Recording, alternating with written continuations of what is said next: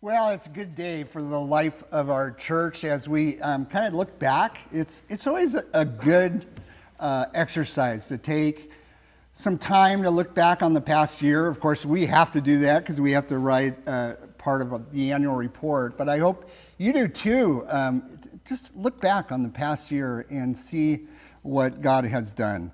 Um, today, I'm going to read part of a psalm. Of course, you all know the Psalms. Uh, that great collection of uh, songs, or what you may not know is they are prayers that were used in worship uh, in Israel. So they're really Israel's prayer, prayer book. Um, and it's, they're found right smack in the middle of the Bible. So if you want to find them, just find the middle spot, and there you go. If you don't, something's wrong. So get a new Bible. so let me read this uh, portion of Psalm 92, verses 1 through 5. It is good to give thanks to the Lord, to sing praises to the Most High. It is good to proclaim your unfailing love in the morning, your faithfulness in the evening. Accompanied by a 10 stringed instrument, a harp, and the melody of the lyre. You thrill me, Lord, with all you have done for me. I sing for joy for what you have done. Oh Lord, what great works you do, and how deep are your thoughts. Let's pray together. God, we pray that you would take these, the words of your scriptures, and also take the meditations of my heart and speak to us this morning. Uh, the word that we need to hear, especially as a community of faith. And we pray all these things with great confidence in the strong name of the risen and reigning Lord Jesus Christ. Amen. You know, one of my favorite authors is a guy named Walter Brueggemann, who is an Old Testament scholar and brilliant author. And in his book, The Message of the Psalms, he groups the Psalms into three different types or or themes. And every one of the Psalms, he says, can be placed in one of these groups. And he calls these groups, interestingly enough, Psalms of orientation, Psalms of disorientation, and Psalms of new orientation. And really, interestingly enough, you can group all of life into these three groupings. Because, as I said earlier, the Psalms are prayers. And they're a reflection, really, when, when it's honest, a prayer is a reflection of what's going on in your heart, about how God is working in the world, and about God, God's self.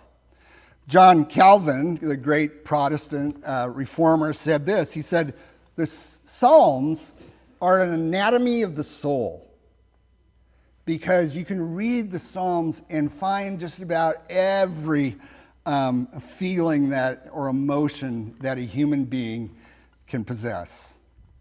Now, in Brueggemann's uh, scheme, he, he says orientation, disorientation, and new orientation. Orientation are those times in life when we experience well being, when life just seems right and good. Things make sense, right? During these times of orientation, it's good for us to give gratitude to God, to um, express goodness, the goodness and the faithfulness of God. Life makes sense. The Psalms of orientation reflect those seasons of life. But we all know, don't we? At least I think all of us know that not all of life is like this. It's not all times or seasons of orientation. We also experience, don't we, seasons marked by hurt and suffering and confusion and difficulty. You know, one of the things I love about the Bible and really Christian faith is it's very realistic. It's very honest. Uh, Jesus himself said, Wow, you're going to experience trials and hard times. Never promises us an easy life. And so we have these times of, of dis, disorientation when we experience these things I just talked about. And, and it's easy to feel feelings like resentment and anger and fear, confusion, and even despair. Many of the Psalms, which remember are prayers and Israel's prayer book during worship, express these feelings to God. In fact, here's something new I bet you all learned today. I always try to help you learn one thing if I can. 66% of the Psalms, 66%, the great majority, are Psalms of disorientation. Did you know that? So when people ask me, can I express anger to God, doubt, confusion, even shake my fist at God? I say, yeah, well, look at the examples of prayer that we have in the Bible. Most of them are prayers of wrestling with God, of expressing doubt, of lament, of disorientation. Don't you find that interesting? It's okay to be honest with God when we're disoriented. But thank God we don't stay there forever.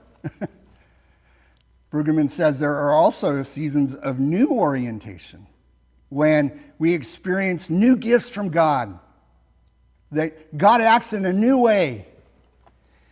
And when joy breaks through the despair, where there was darkness, there's now light. Where there was death, there is now resurrection. Life makes sense again. And in gospel terms, absolutely, you could say there is resurrection a new beginning. God is doing a new thing. Now, Brueggemann says we are always in one of these seasons in life, or we are transitioning from one to the other, where there are times of transitions.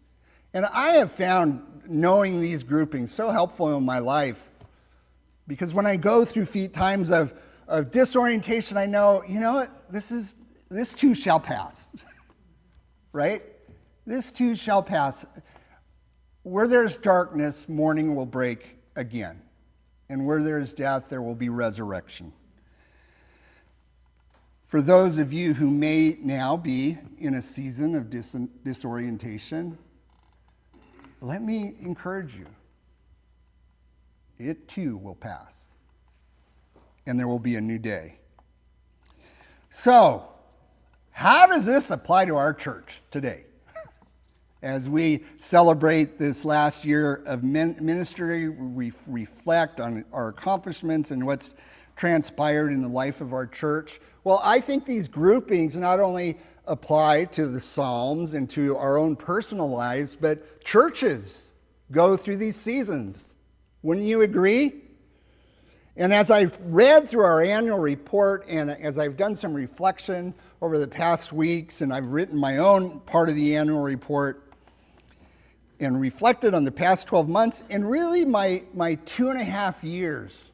I can't believe it's been two and a half years of being your senior pastor.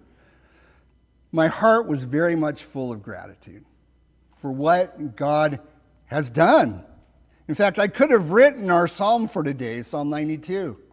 You know, it's good, appropriate to give thanks to the Lord. It's good to sing praises to the Most High I, it's good to proclaim your unfailing love in the morning and your faithfulness at night. You thrill me, Lord, with all that you have done for me and for our church. Obviously, this is a psalm of what? It's a psalm of new orientation. And the author has come out of disorientation, and a new chapter is opened up, a new beginning. God is doing a new thing, and the author sings for joy for what God has done, for the great works that God has performed. As I thought back to where we were two and a half years ago when I arrived in January, the dark January of 2021, it was easy to see, wouldn't you agree, that we as a church and really as a country, we're in a season of disorientation. I remember meeting Michael on a dark, and I'll say rainy January afternoon just to make it more dramatic. and I can't remember if it was or not, but it may have been. And I remember preaching my first sermon to you, my new church, in an empty sanctuary, looking into a camera lens. That was certainly a little disorienting. I'll always go down in history as the pastor of the church when we went through COVID 19, right? And I was preaching to an empty sanctuary. I hope we don't do it again. But life, wow. You know, it was really thrown upside down during COVID, wasn't it? And not only COVID, but all that was going on in our country and the, the uh, racial justice issues that were coming to the forefront, which were so painful. And so many other things, it seemed like we're just kind of throwing life upside down, right? And I will say, I like Michael a lot, but I have to say, I like preaching to you in live person better than him and his camera. Someday we're going to have to show you the bloopers of those days. we actually have them, and they're pretty funny. but boy, COVID 19 and all that came with that, yeah, threw us off our game, didn't it? And as a church, really, it was just COVID on top of a number of hard years through a tough pastoral transition. Giving was down, worship attendance was down. Many in our congregation were hurt and confused. Many people had left already. And we saw a decline in what had once been a, a, a thriving ministry to children and family, young families in the church drop. And the average age of members increasingly got older which is not necessarily a bad thing, but not a great thing for the future of a church.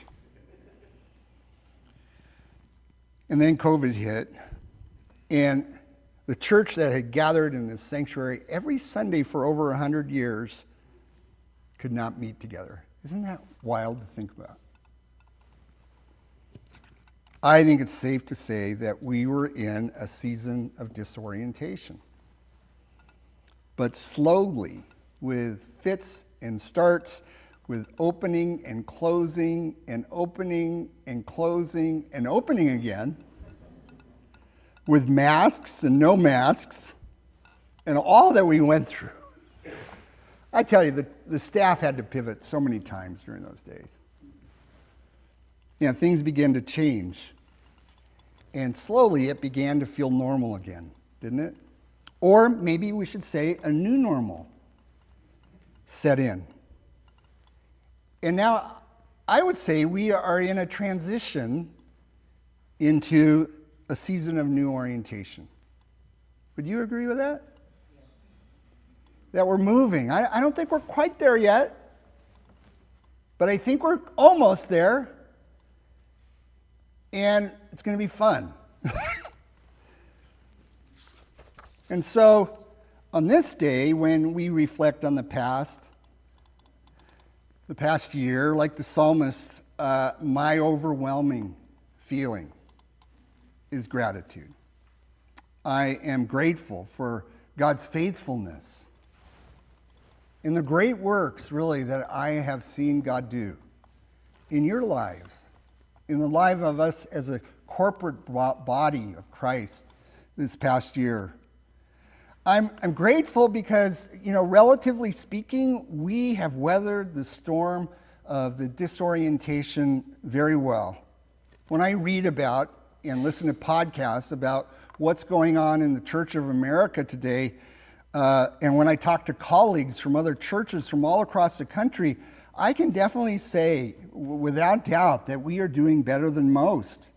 And while most churches are continuing to decline or, or experiencing stagnation, we're growing. You saw that today with this new members class.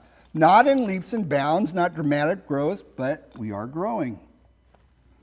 And we see new faces every week, and we are welcoming new members who are not just joining, but getting involved in the life of the church, really engaging and serving in important ways. Today, when we vote on new officers, you'll see that many of the officers are new members who have just come in the last couple years to our church. I'm grateful to you for your faithfulness in financial giving, which has enabled us to start new ministries and begin dreaming about future ones. I'm grateful for the way that you have stepped up in so many ways. You know, in one of my early sermons, I, I talked about, I preached about the importance of all of us putting our oars in the water and rowing in the same direction. Like one of those outrigger canoes in Hawaii. Do you remember that? That is a great picture of a healthy and thriving church. And I have to say, you've done that. I have been so thankful for so many people who have stepped up to serve. I, in fact, every person I've asked to do something has, pretty much every person, has said yes. I'm grateful for a very capable board of trustees who have worked hard, made good and courageous decisions, bold decisions, who are united, really united in spirit and purpose. Not that they agree on everything, because we have some strong people in this congregation, but united in spirit and in purpose, moving in the same direction. I'm grateful to our president, uh, Pat Leischer, who has been really a, just a wonderful partner in ministry for me, has worked tirelessly and provided such strong and visionary leadership. She was the person for the moment, wasn't she? I'm grateful, for, yes, we were going to celebrate her more. I'm grateful for our committees who have put in many hours of hard work, not, not real gratifying work sometimes, but hard work to reorganize and move our church forward. I'm grateful for our task forces this past year, four of them, who developed new visions and plans for ministries in the area, uh, areas of communication and spiritual formation and mission and ministries to children and youth and families. I'm grateful to our faithful and effective deacons. Deacons are just the nicest people, aren't they? Who serve behind the scenes caring for our congregation, doing many things that people never see. But without them, the church grinds to a halt. I'm thankful for them. I'm grateful to, I have to say this, our loaves and fishes group. Aren't they great? They have filled our stomachs with some great food this year. And they just serve joyfully and faithfully and uh, not only giving us good food, but strengthening our bonds as we eat together. I'm grateful for a choir and a music program. Yeah. I tell you, who, they, who continually amaze us, don't they? With their creativity and their, their excellence. And I'm grateful for a hard working and flexible staff, really, who have worked so hard this year and pivoted and changed directions to keep the ministries of the church going. And I'm grateful for and very excited for this year coming up. As many of our new plans that we've been working on for two years and the hard work of task forces will be put into practice. And we'll begin to see uh, ministries blossom and new ministries begin. I'm really grateful for the, the bold step that we've taken to hire Carrie and to uh, launch our next gen ministries in the fall. This is a step of faith. I'm so grateful that she's joined our staff, that we were fortunate enough to, to find someone, honestly, who possesses such great demonstrated experience in starting and growing such a ministry. It's going to be exciting to see what happens this year. But most of all, I'm thankful to God for doing a new thing, for giving us a new spirit, a deepening love for each other, and a future and a hope. So I say with the psalmist, and I hope you do too it is good, it's appropriate to give thanks to the Lord. What great works you do. Amen. Let's pray. God, we thank you for what you have done this last year and really these, these past couple of years as we've moved through, you know, a real season of disorientation. And we thank you for your faithfulness to us. And I thank you for the faithfulness of this congregation, um, for this church, and for what you've done and for what you're going to do in the future. We give you thanks. Amen.